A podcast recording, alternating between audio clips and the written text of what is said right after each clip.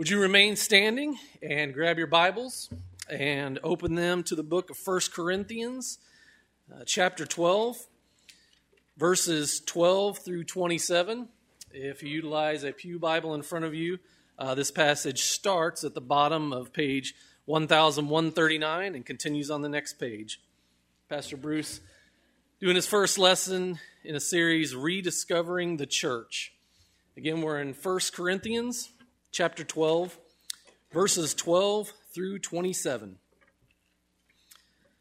For just as the body is one and has many members, and all the members of the body, though many, are one body, so it is with Christ. For in one spirit we were all baptized into one body, Jews or Greeks, slaves or free, and all were made to drink of one spirit. For the body does not consist of one member, but of many. If the foot should say, Well, because I am not a hand, I do not belong to the body, well, that would not make it any less a part of the body. And if the ear should say, Well, because I am not an eye, I do not belong to the body, that would not make it any less a part of the body. And if the whole body were an eye, well, where would the sense of hearing be? And if the whole body were an ear, where would the sense of smell be? But as it is, God arranged the members in the body, each one of them as he chose. If all were a single member, where would the body be? As it is, there are many parts, yet one body. The eye cannot say to the hand, I have no need of you, nor again the head to the feet, and I have no need of you. On the contrary, the parts of the body that seem to be weaker are indispensable, and on those parts of the body we think less honorable, we bestow the, and we bestow the greater honor, and our unpresentable parts are treated with greater modesty which our more presentable parts do not require. But God has so composed the body, giving greater honor to the part that lacked it, that there may be no division in the body, but that the members may have the same care for one another. If one member suffers, all suffer together. If one member is honored, all rejoice together. Now you are the body of Christ and individually members of it. Let's pray. God, as we take in the words that you've given us this morning through your scripture, Lord, would you help us to see the value that you have bestowed on us as individual members of this body? Lord, as you've called us into your family, Lord, that you've grafted us into this membership, into this body, Lord, that we can um, put to use the the skills and the uh, characteristics that you have formed us for to impact our world here and abroad. Lord, may we just, Lord, feel your grace and mercy pour into us. God, help us to see who we are in you and who we are together uh, as a body of believers. In Christ's name, amen. Well, good morning.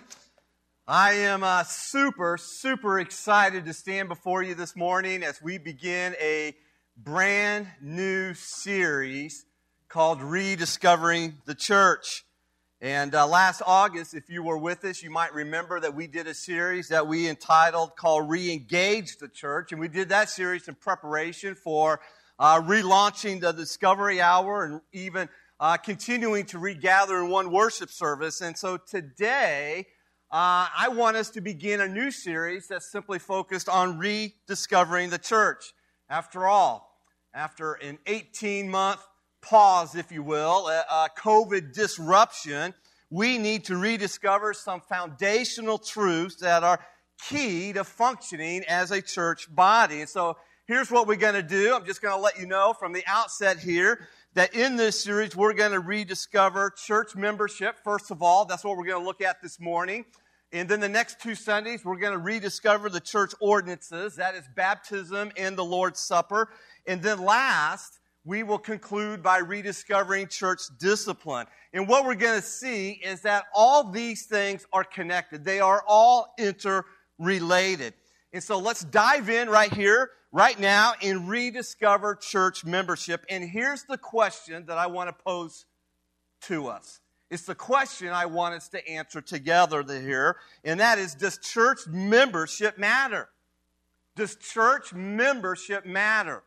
And the answer is Yes, absolutely, it matters. In fact, notice this in your notes. I, I, invite you to follow along if you want to fill in the blanks on your handout or just follow along on the screen behind me. Notice this at church membership, it matters more than you probably think or perhaps even realize. The idea, though, of church membership, let's be honest, it has fallen on hard times in the last few years, starting even before COVID. Some people say that church membership is necessary, but most people think that it's just optional. Uh, it doesn't really matter. And it's not that people are against membership as an idea. I mean, think about it. After all, uh, Costco and Sam's Club are doing quite well. If I ask for a show of hands, how many of you have a membership at Sam's or Costco? Some of you even have memberships at both, and you shop at both. So it's not that we are against membership as an idea here. The problem is, church membership in particular is often misunderstood, it is often misapplied, or perhaps not even applied at all, which is why I want us to take some time here in the month of November, and I want us to rediscover the church. And this morning, specifically rediscovering church membership, because it matters more than you probably think. Matters more than you may even realize. Now, after 30 years, I can still remember the excitement of dating my bride to be. She's sitting right over here. And uh, I knew who she was before we started dating. And uh, I knew who she was before uh, I went off to college. But to be honest with you, for whatever reason, she never really caught my eye. When I was in high school, and, and she's a three years older than me, and she was already in college, and I just was like, okay, yeah, I didn't pay much attention. But then when I came back from college in Springfield here, for some reason she caught my eye. And I tell you what, it was love at first sight. I was awestruck by her beauty. I was even more captivated by her inward beauty. And I quickly realized now here is a woman who is special. Here's a woman who I want to spend the rest of my life with. And we began to date. And after three months of dating, I'm like, man, I want to make a lifelong commitment to this woman. I'm going to ask her to marry me. And thankfully, she said, Would you say, darling? Yes. And so for 30 years, we've been married now. So, what about the bride of Jesus Christ, though? David Platt, a pastor out east, he contends that many Christians too often, quote, date the church instead of making a commitment to the church. Now, why is that? Why, in his uh, contention, why do we date the church instead of making a commitment to it? And now there are a variety of reasons, several reasons for this, but the two prevailing reasons that I think are this, and they're in your notes coming up on the screen, that we often quote date the church, is that our culture, first of all, idolizes individualism. And then it fosters consumerism. Now, one of our most strongly held cultural values here, especially in America, is individualism. We are by nature self reliant. We are self sufficient people. And the thought of mutual submission, the thought of accountability and interdependence, it seems rather foreign uh, to us. In fact, some, sometimes it might even seem a little frightening to us. Individualism is at odds with the biblical notion of corporate identity and commitment, where an individual says, Sure, I'm a Christian, but man, it's just Jesus and me. I don't need the church getting in the way. But church membership presses in and it says, no, no, no. We are in this together. I need you in my life and you need me in yours. And so, one of the reasons why we tend to date the church instead of making a commitment to the church is because of our cultural ideology of individualism. It idolizes it. But also, number two, a second reason is many people approach the church with a consumer mindset. They attend church because they want to, to get something from church, to, to receive something from church. And it may even be a really good thing, such as biblical teaching or something for their kids, for instance. But overall, the approach is very consumeristic. This consumer mindset is what drives church hopping and shopping. It's, it's looking for the best product for the best price on a Sunday morning. It's, it's going from one church to the next and maybe staying a little while, but then moving on to another church that offers this program or that ministry. Now, consumer relationships, I will be the first to admit, consumer relationships are not always bad. In fact, they're fine if you're talking about Sam's Club or Costco. But apply that kind of thinking to relationships like your marriage, for example, and it will create major problems. You see, the church, as we're going to see here over the next few weeks, the church is not a consumer relationship. In the text that Kirk read for us by the Apostle Paul in 1 Corinthians chapter 12, Paul says that the church is a body. And he says that we are members of the body, just like a hand or a foot is a member of one's physical body. Now, can you imagine if your physical body had non committed body members? Wouldn't make sense. What good is a hand if it's not actually connected to the rest of your body? Or if it rebelled against the rest of the body, says, I don't want to be a part of it anymore. It's just silly in the analogy for Christians to think that they can follow Christ without engaging in the life of a local body of Christians. We've all heard of people who have lost a foot, they've lost a hand. Perhaps they lost a foot in an accident of sorts. Maybe they lost a foot in war and battle. And on that unfortunate day, they were, we could say it this way, they were dismembered that is a member of their body was separated from their body and that is a very tragic thing. And yet today in our culture being separated from a body of believers is not so tragic. It's almost normal as lone ranger christians are now quite common across our country. So one of the most counter cultural things that you can do as a Christian is to become a member of a local church. And if you're hesitant to join a local church because, well, after all, it's full of imperfect people, let me tell you, you're going to be waiting an awful long time to find that perfect church. Dietrich Bonhoeffer once said, There are three stages of growth when it comes to Christians joining a church. The first is disgust at the sins of others. The second is discussed then at your own sin. But the third stage is where we recognize that we can join a church as an instrument in the hand of the Redeemer who has redeemed us from being a self righteous Pharisee. Boy, Bonhoeffer, he nailed it there. Matt Chandler adds this insight. He says, The church is not an institution for perfect people. It's a sanctuary for sinners saved by grace. It's a nursery for God's sweet children to be nurtured and grow strong. It is the fold for Christ's sheep. It's the home for Christ's family. The church is the dearest place on earth, and I hope you believe that. I hope that is not only your belief, but your experience as well as you are a part of this church here at LifeBridge. It is the dearest place on earth. And so, for the rest of our time here, let's rediscover church membership. And I want us to unfold this, unpack this in three simple truths here. The first of which is this church membership is God's wonderful idea. It is God's wonderful idea. Now, when rediscovering church membership, we probably first need to take a few minutes and rediscover the church itself. And Scripture uses the term church in two distinct ways. You have the universal church and you have the local church. And so notice this in your notes coming up on the screen. The universal church, what is that? it simply includes all Christians from all history.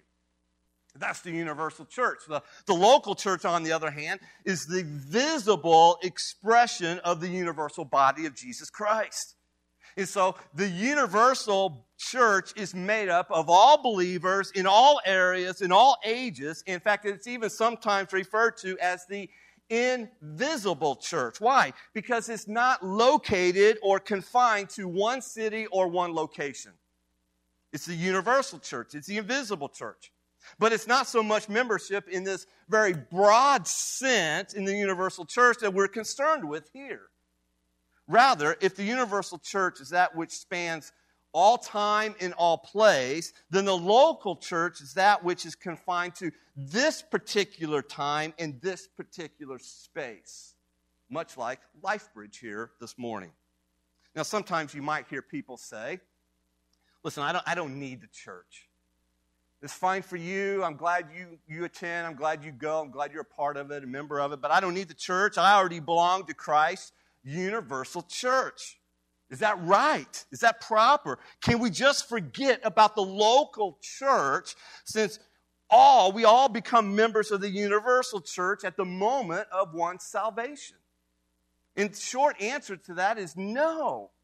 Listen, it's true that you don't need to join a church to be saved. Listen, our membership in the universal church is a gift of God.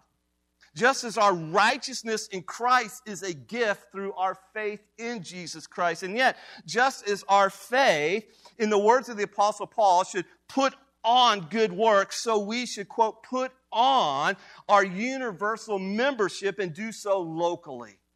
Yes, one author writes, Jonathan Leeman, he says this Our membership in the universal church cannot remain an abstract idea. If it's real, it will show up on earth in real time and space with real people. Pandemic lockdowns don't change any of that. Indeed, listen, one's membership in the local church is always visibly expressed through meaningful membership in a local church body. This is God's glorious plan. This is God's glorious design for His people. That His sons and daughters, that His redeemed people would belong to a local church in meaningful membership. In fact, when you read all through the New Testament, there are no such thing as drifting Christians. They are all anchored concretely in local churches. As another author writes, Douglas Miller, he says, and I quote, in the New Testament, there is no such person as a Christian who is not a church member. Conversion was described as the Lord adding to the church according to Acts 2:47. There was no spiritual drifting. And so while there is a a growing number of Christians in our day who, who actually reject the idea of membership in the local church. Their, their attitude is somewhat like this Give me the universal church, but don't talk to me about membership in the local church. I don't need it. It just slows me down. It gets in the way of my walk with Christ. But that is a misunderstanding of church membership. And listen, I don't want us here this morning to feel that way about certainly this church, LifeBridge, and I certainly don't want us to feel that way about any other local church. Listen, God shed his blood for this local church. So let's rediscover a second truth about church membership, and that is this church membership is not just God's glorious idea. Church membership, number two, it is actually implied in God's Word. It's implied in the Word of God. And so I submit to you that the reason that we should, in the words of David Platt, stop dating the church is because God's word teaches that membership in the local church is important. Therefore, it matters to God and it should matter to us as his sons and daughters, his redeemed. At the same time, I want to be careful here. Membership in the local church is not biblically commanded. The New Testament writers never say you must join a church. You just won't find that verse. That verse does not exist. That would be awesome if it did, but that verse doesn't exist. You won't find that in the New Testament. You must join a church. But I will say this every letter in the New Testament assumes that believers are engaged in meaningful membership in a local church. And it's also true that when you look at Scripture, you won't find the word membership. But that's not much of an argument since the word Trinity isn't in the Bible either. But we know the concept of Trinity is taught in the Bible. In fact, the concept of church membership is quite biblical when you begin to read through the New Testament. In fact, in 1 Corinthians chapter 12 that Kirk read for us, you will probably, if you go back and read through that, you'll notice five different times the Apostle Paul talks about how we are members of the body of Christ. In this word membership, therefore, better than any other word, it sums up the picture that the scripture teaches about the church. We are members of a body. And although the New Testament gives no direct command for our modern concept of membership, listen, it does assume some form of committed, accountable, belonging to a local church as a reality for every true follower of Jesus Christ.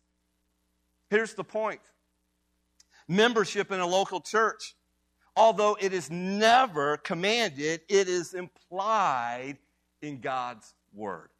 In fact, the implications of it are so strong that I believe it leaves no doubt that obedience to God's word demands that we join a local church in a way that's much more robust than just attending on a Sunday morning. So let me show you this from God's word. The, the biblical basis for church membership. First of all, notice this in your notes. Number one, membership is implied by church gatherings. It's implied by the church gatherings. The New Testament assumes a very identifiable membership of local churches in their gatherings. The New Testament word for church is ecclesia, uh, ecclesia and it literally means gathering or called out assembly. In an overwhelming majority of the instances when that particular word is used in the New Testament, it's referring to an identifiable local gathering of believers. For example, you could turn over to Acts chapter 11, verse 22, and there Luke writes these words. He says, News about them reached the church in Jerusalem. And they sent out Barnabas to travel as far as Antioch. Now, that's talking about the local church that's gathered specifically where? In the city of Jerusalem. It's identifiable, it's confined to a space in time, the city of Jerusalem. Paul writes in Romans chapter 16, verses 3 through 5, he says, Give my greetings to Priscilla and Aquila, my co workers in Christ Jesus, who risked their own necks for my life. Not only do I thank them, but so do all the Gentile churches in other words, multiple local churches now. He, then he goes on, he says, Greet also the church that meets in their home. In other words, the universal body of Christ cannot gather in a house. This is a local gathering of believers that meet in Priscilla and Aquila's house. Later on, Paul writes in Colossians chapter 4, verse 15, he says, Give my greetings to the brothers and sisters in Laodicea and to Nympha and to the church in her home.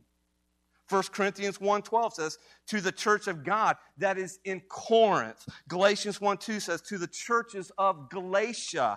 1 Thessalonians 1, 1 through 2 says, to the church of the Thessalonians. In other words, what's the point here? What are, what's, what are we seeing? We're seeing that coming to Jesus Christ and saving faith was coming into a church, a local gathering of believers in Jesus Christ. And then notice this the early church in the New Testament kept track of who was coming in to their assembly. Luke tells us back in Acts chapter 2, verse 41, that after Peter preached this message, he then says, So those who accepted his message were baptized, and that day about 3,000 people were added to them. Added to who? Added to the church. And then they immediately began engaging in meaningful membership or meaningful community when he says in verse 42 they devoted themselves to the apostles' teaching, to the fellowship, to the breaking of bread, and to prayer. And then what else is interesting? When it comes to helping widows in the church, helping them financially with financial assistance, Paul says something very interesting to his young protege, Timothy, in 1 Timothy chapter 5, verse 9. He says, Let a widow be enrolled if she is not less than 60 years of age, having been the wife of one husband and having a reputation for good works. Enrolled implies what? You understand. And so it seems these early churches, they had some way of keeping track who was part of their assembly, who was part of their body of Jesus Christ in that local assembly. And so membership is implied, first of all, by church gatherings. We see number two, membership is implied by church leadership. It's implied by church leadership. These early local churches not only had identifiable members who were part of the local assembly, but they also had identified leaders when they gathered together. We see an example of this in Acts chapter 14 when Paul and Barnabas returned to Lystra, Iconium, and Antioch. And it says in verses 21 through 23 that they strengthened the souls of the disciples. They encouraged them to continue in the faith. And then notice what it says next. And they appointed elders or pastors for them in every church. In other words, they had identifiable leaders for every church. They knew who they were. And perhaps the clearest text that we have in the New Testament for church membership is found in Hebrews chapter 13, verse 17, where the writer of Hebrews says this Obey your leaders and submit to them, since they keep watch over your souls as those who will give an account, so that they can do this with joy and not with grief, for that would be unprofitable for you. Now, Matt Chandler, who is a pastor in Dallas, Texas, he actually points to this verse here in Hebrews chapter 13 as the linchpin for church membership.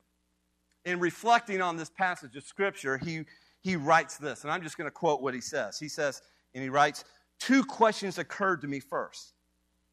First, if there is no biblical requirement to belong to a local church, then which leaders should a Christian obey and submit to? And second, more personally, who will I, as a pastor, give an account for? Now, regarding the first question, he goes on and he says, The scriptures clearly command Christians to submit to and honor church leaders. That is in Hebrews 13, 17. And if there's no understanding of local church membership, then who are we to submit to and obey? Is it anyone with the title of elder or pastor from any local church? Regarding the second question, the scriptures clearly command church leaders to care for specific people. Will I, as a pastor, be held accountable for all the Christians in the Dallas Metroplex? Will I give an account for what they teach in their small group, how they spend their money, and what they do concerning international missions? You see, for Hebrews 13 17 to begin to make any sense, two things must be true. The first of which is this the early church members must have had a very clear idea who their leaders were that they were to obey and submit to. And then the second thing must be true. The early church leaders had a very clear idea of who these members were that they would give an account to God for. And do you see how all of this is all very relational? Members are to willingly submit, and obey. And leaders are to lovingly shepherd those in the church. In other words, it should not be heavy handed. It should not be controlling. It should not be abusive, but rather it is a, a humbling, a very humbling understanding that there is coming a day when I will give an account to God the Father for how I shepherd His church here at Life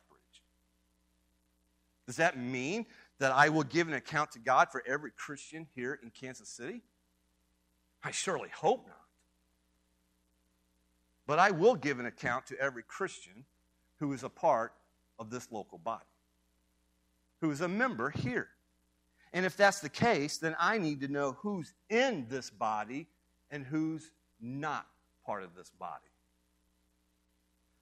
So, membership is implied by church leadership. It's implied by church gatherings. And then number three, we see membership is implied by church discipline. By church discipline.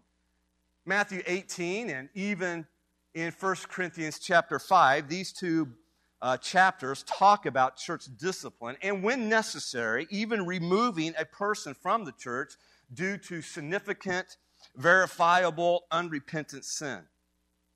And so, even in the realm of church discipline, it's implied that it's defined whether or not someone is in or out of the church. After all, how can you put, how can you uh, remove someone out of the church if there isn't an in where they never came into the church? In other words, how can you formally remove someone from the church if they were never really formally received into the church? And so simply put here, church discipline, it won't work if church membership doesn't exist. Unless there is some kind of membership in which Christians are bound together in local churches, the responsibility of exercising church discipline becomes more complicated, if not altogether even impossible. Again, how can someone in the church be corrected lovingly? How can they be restored in their relationship with the Lord? How can they, if need be, even be removed if there's not a formal means of tracking who is part of the body of Christ in this local assembly or that other local assembly or this local assembly? Now, this may make us all a little uncomfortable, even the, the terms, the phrase church discipline. In fact, we're going to dive into this more in the very last sermon. But for now, here's what I want you to see is the big picture here is that the only way church discipline and church restoration can happen is if church membership is a reality. But perhaps that's why some people resist church membership. We don't want the kind of mutual accountability that church membership brings into our lives. We would rather do our own thing the way we want, when we want, without anybody interfering. I know, it's part of our culture, and it seeps into our churches. Fourth, membership is implied, lastly, here, by church metaphors. By church metaphors. Throughout the New Testament, local churches are described as flocks that are composed of sheep. It's described as temples that are composed of living stones, households that are composed of family members, bodies, as we've already seen in 1 Corinthians 12, that is composed of body parts or members. In each of these metaphors, push us to see the local church as composed of distinct yet vitally connected members. Now, whether there was a formal membership process or not, it's quite clear that believers in the early churches had joined together in some significant way. Now, true, I doubt they had membership classes like we have here at LifeBridge. We just finished a membership class, four weeks. I doubt they had any such thing. I doubt the early churches back then had questionnaires and, and applications and signed covenants. I doubt they, they had a database. In fact, I know they didn't have a database, at least on a computer, with members' contact info and even slips where they had people sign and, you know, hey, if your contact info's changed, fill this out so we can update it. I doubt they had any of that. But whatever they did, they had some sort of understanding of church membership. And yes, they did it differently than how we do it today in our culture. So, what we see is church membership is it is implied all throughout God's Word, especially here in the New Testament. God's plan is that His people would belong to local churches and meaningful membership. Why? Why, though? Well, that brings us to the third truth I want us to discover, and that is church membership is good for us. Church membership is good for us, and it glorifies God. Now, perhaps you've never thought of church membership in this way that it's actually good for you. And on top of that, it glorifies God. But it is true. So let me show you here four benefits among many of joining a local church like LifeBridge and being involved as much as possible in the life of a church. The first biblical benefit is this number one, membership is affirmation from its pastors. Membership is affirmation from its pastors. You see, being accepted into membership in a local church, it gives affirmation that your faith is real as much as it can be discerned.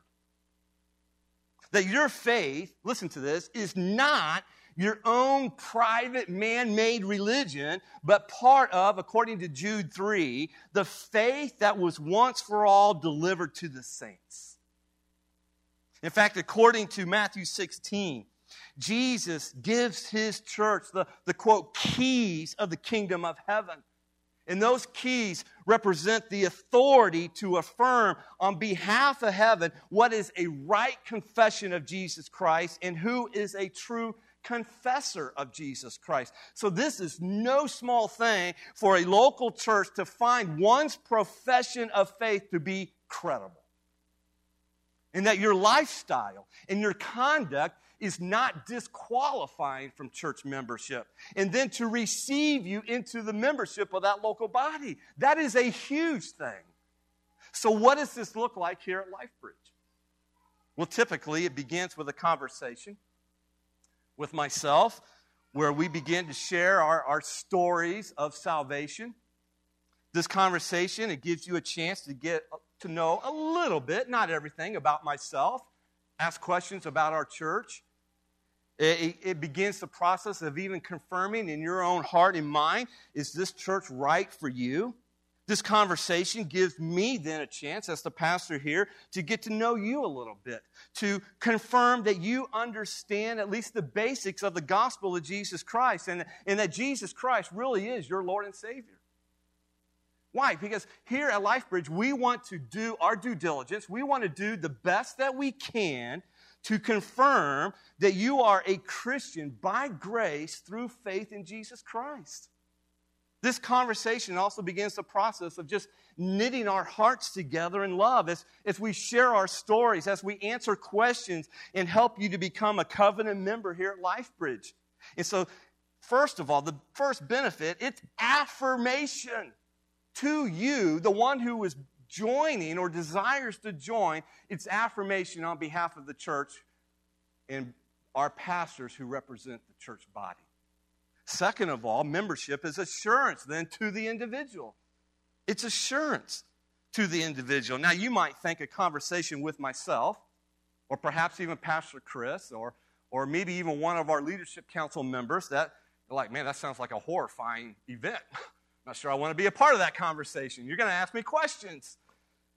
And maybe you're an introvert and you're on the shy side about sharing your salvation story. Or perhaps, maybe, you've just embraced the full spirit of individualism and you think your salvation is nobody else's business. Whatever the case may be, I hope you hear this. None of this, this process, none of this is designed to be, quote, horrifying.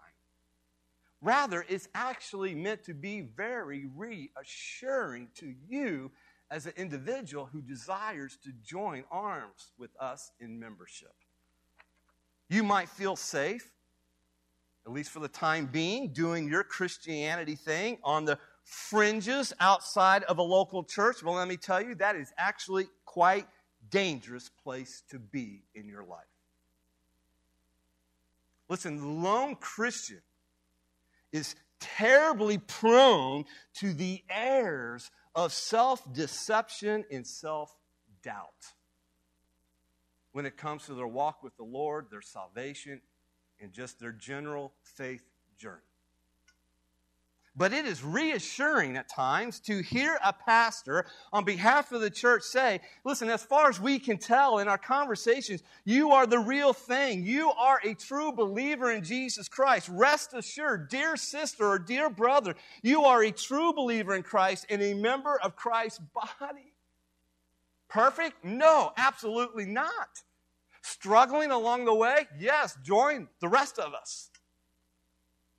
And so, membership First of all, listen, it is beneficial because it's affirmation from the church on behalf of the pastors to the individual, and it gives assurance to you. Number three, membership is beneficial because it is accountability within the church.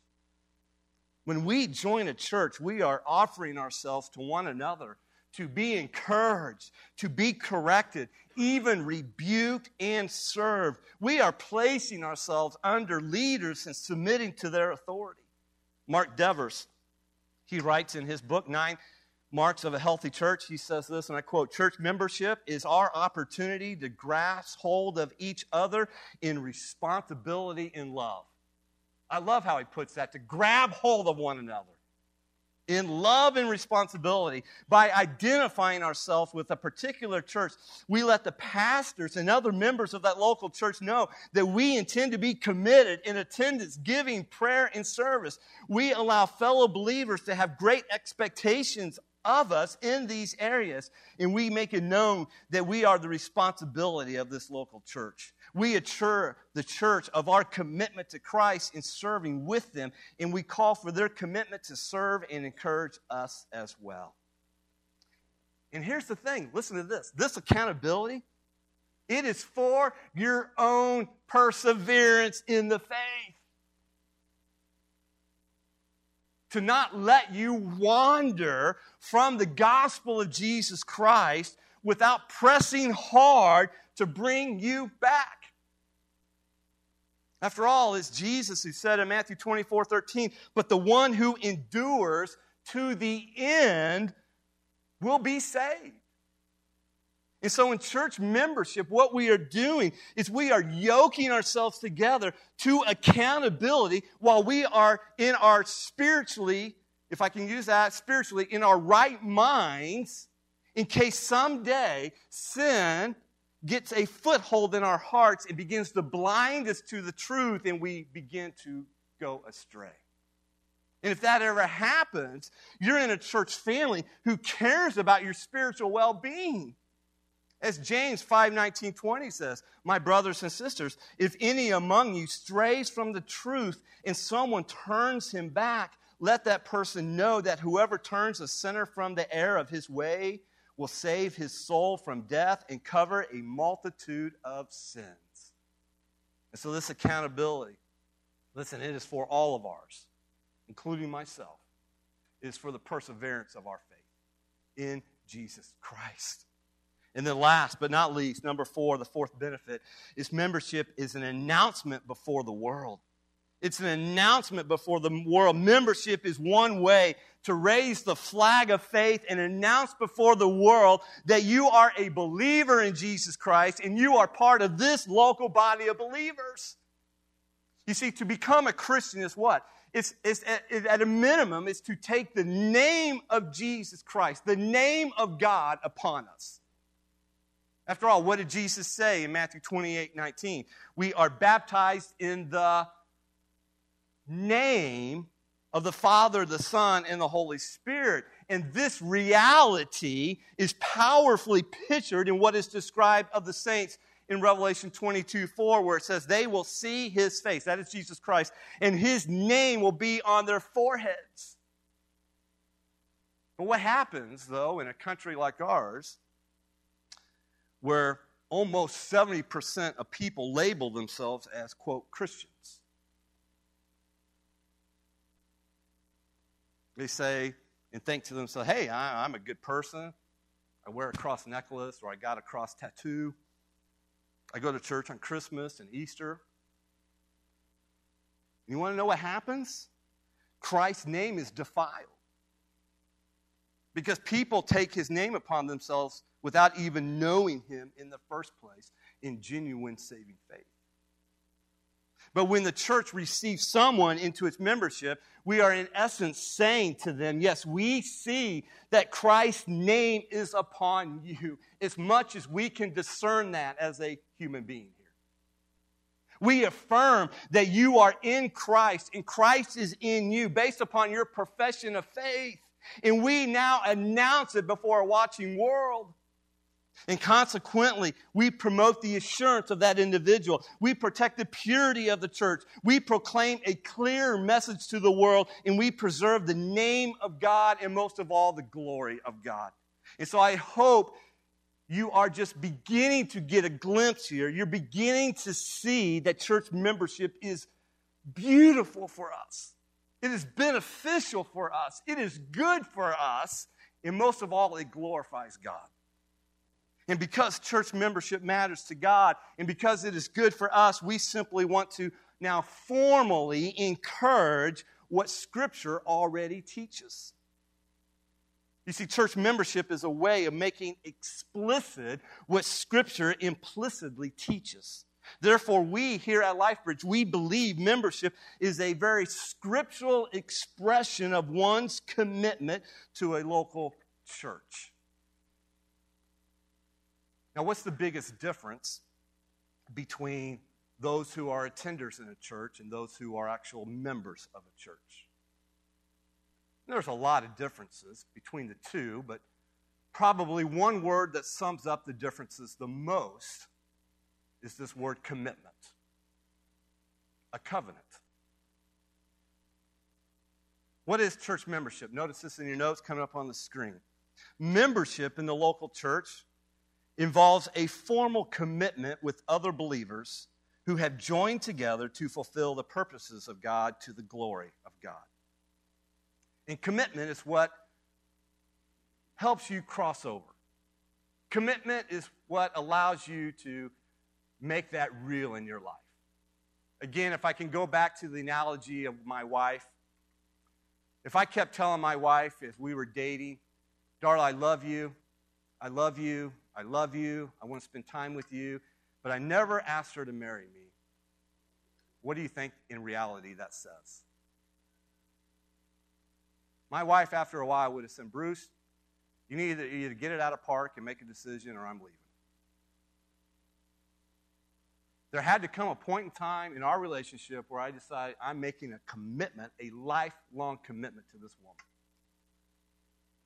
And then, what did we do? We stood before a watching world. We stood before God Almighty and our guests and our family and friends right here on this platform, and we made covenant vows to one another as an expression of our commitment. Membership is how we formally recognize and commit to one another as believers. Again, if I may quote Jonathan Leeman, he offers this definition. He says, Church membership is a church's affirmation and oversight of a church's profession of faith and discipleship, combined with the church's or uh, combined with the Christian submission to the church and its oversight. In other words, here's what he's saying Membership is more than just scrolling down the page of some website and hitting the agree button on the pop up screen so you can proceed to the next page. Membership is a covenant promise to partner with one another in carrying out the purposes of God and a willingness to hold one another accountable in our journeys of faith. Here's how author and pastor John Piper summarize the matter of church membership. He says it this way The New Testament knows of no Christians who are not accountable members of local churches. Lone Ranger Christians are a contradiction because becoming a Christian means being united to Christ. In union with Christ expresses itself in union with a local body of believers. And then he asks these questions. He says, Are you an accountable member of a local church? Not just is your name somewhere, but are you committed to discipline and being disciplined according to biblical standards? Have you publicly declared your willingness to be shepherded and to be led by the leaders of a local church? Do you see yourself and your gifts as part of an organic ministering body? Do you show by your firm attachment to Christ's body that you are attached to Christ Himself? Church membership is a blood bought gift of God's grace. More than most of us realize, it is a life sustaining, faith strengthening, joy preserving means of God's mercy to us. I urge you not to cut yourself off from this blessing. Oh, that we here at Life that we would rediscover the blessing and the joys and the benefits of church membership, as I know so many of you have already. Most of you, many of you, are already members here at LifeBridge, and we appreciate you committing yourself to this church family. Now, this morning, I am so excited to present to you church members here at LifeBridge. New members that want to covenant with us, they want to commit to us in membership. As I said, we just got through finishing our new members class, No 101, four sessions this last month. And out of that class, many of them would like to formally present themselves, and we want to celebrate their membership into our church. So I want to ask you, if you're part of that this morning, would you stand, just leave your pew, and come and stand at the front of the auditorium here?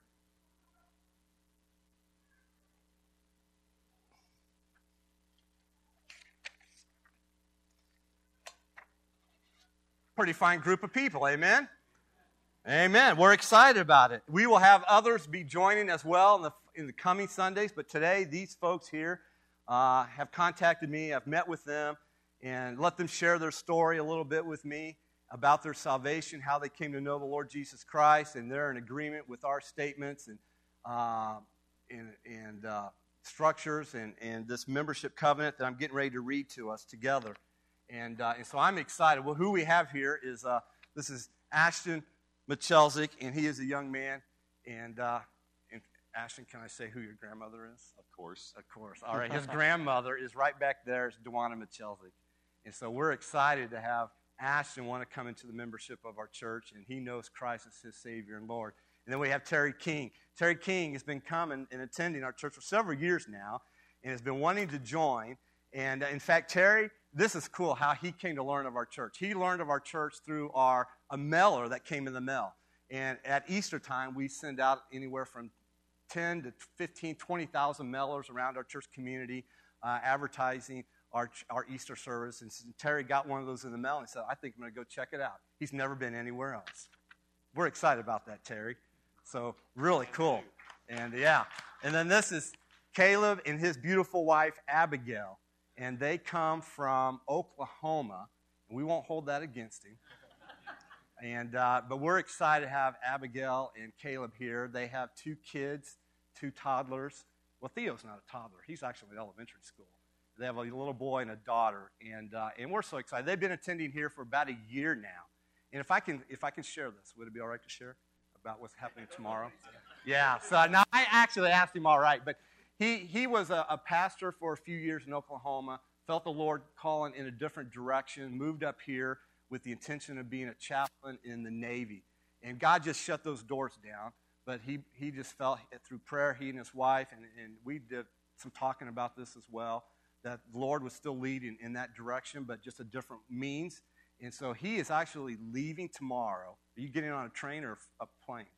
A plane to fly up to Chicago uh, where he starts boot camp for the Navy. And so for the next six, nine months, he's going to be gone, which means, church, we have a beautiful responsibility to come around Abigail and her two kids and support you, pray for you, and just encourage you the best that we can while he is gone at boot camp. And, uh, and so this is, i am so glad we get to do that. And then this is Audrey and Dan uh, Sherry, and they come all the way from Pennsylvania. And uh, Dan, it was how long ago? It was last summer, right? When you started coming here. Moved, no, year January. ago. January. So I'm losing track of my time. Last January. And uh, he made the move here because he's attending seminary in college right down the road here at Midwestern Baptist uh, Spurgeon College and Seminary, getting his counseling degree. Audrey has a job here at North Kansas City Hospital. They have three kids, actually four. One's still back in Pennsylvania. And so we're just excited that we are able to uh, link arms with you. And the Langfords, if I can point them out, Alan and Becky had a huge influence in really helping them when they first moved here in just in, in some major ways in just showing them the love of Christ. And, uh, and that just was like such a huge testimony on behalf of our church. So thank you, Becky and, and Alan, very much. You were very integral, and it just made a lasting impression. And now they, they just while they're, t- they're not here forever, they're only here for a few years while he's doing his schooling, but they want to make this their church home, and we're excited about that. And so in our membership class, we, uh, our membership covenant is this, and this is what they are committing to, covenanting together. We, as a church member, we're basically saying the same thing back to them. We're linking arms together in all this, where we're saying, I will protect the unity of my church. That's number one. I will share the responsibility of my church. I will serve the ministry of my church. I will support the testimony of my church. I will safeguard the purity of my church, and I will submit to the authority of my church. And these, these folks here are committing to do just that, and we're excited for it. And so I'm going to pray here in just a minute. And when I'm done praying, you guys can have a seat. And then we're going to, this praise team's going to come. We're going to sing a song. And they're going to come back up here. And you can come and welcome them into the membership. Now, we're still a little bit in COVID. So you got to be respectful, you know, be, be just be aware.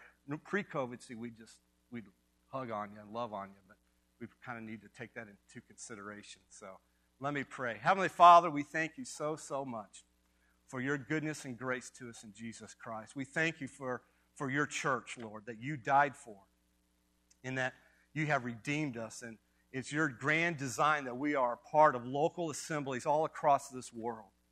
And so thank you, Lord, that we get to be a part of LifeBridge here, and that these, these people are coming into the membership of our church. They're committing with us, covenanting together, linking arms with us, Lord. And we thank you for that. May we be an encouragement to them, a support to them, holding them accountable as best as we can in their own journey of faith or walk with the Lord as they help us to fulfill your purposes through our church here at LifeBridge. And, and Lord, as a church family, we are committing that back to them. And we want to do the best that we can. We know we will not do this perfectly, we will fall short at times, and so we need your grace to help us. We are not a perfect church, Lord, but thankfully you have a perfect Son, Jesus Christ, who died in our place and goes before us. We thank you for that in your Son's name. Amen.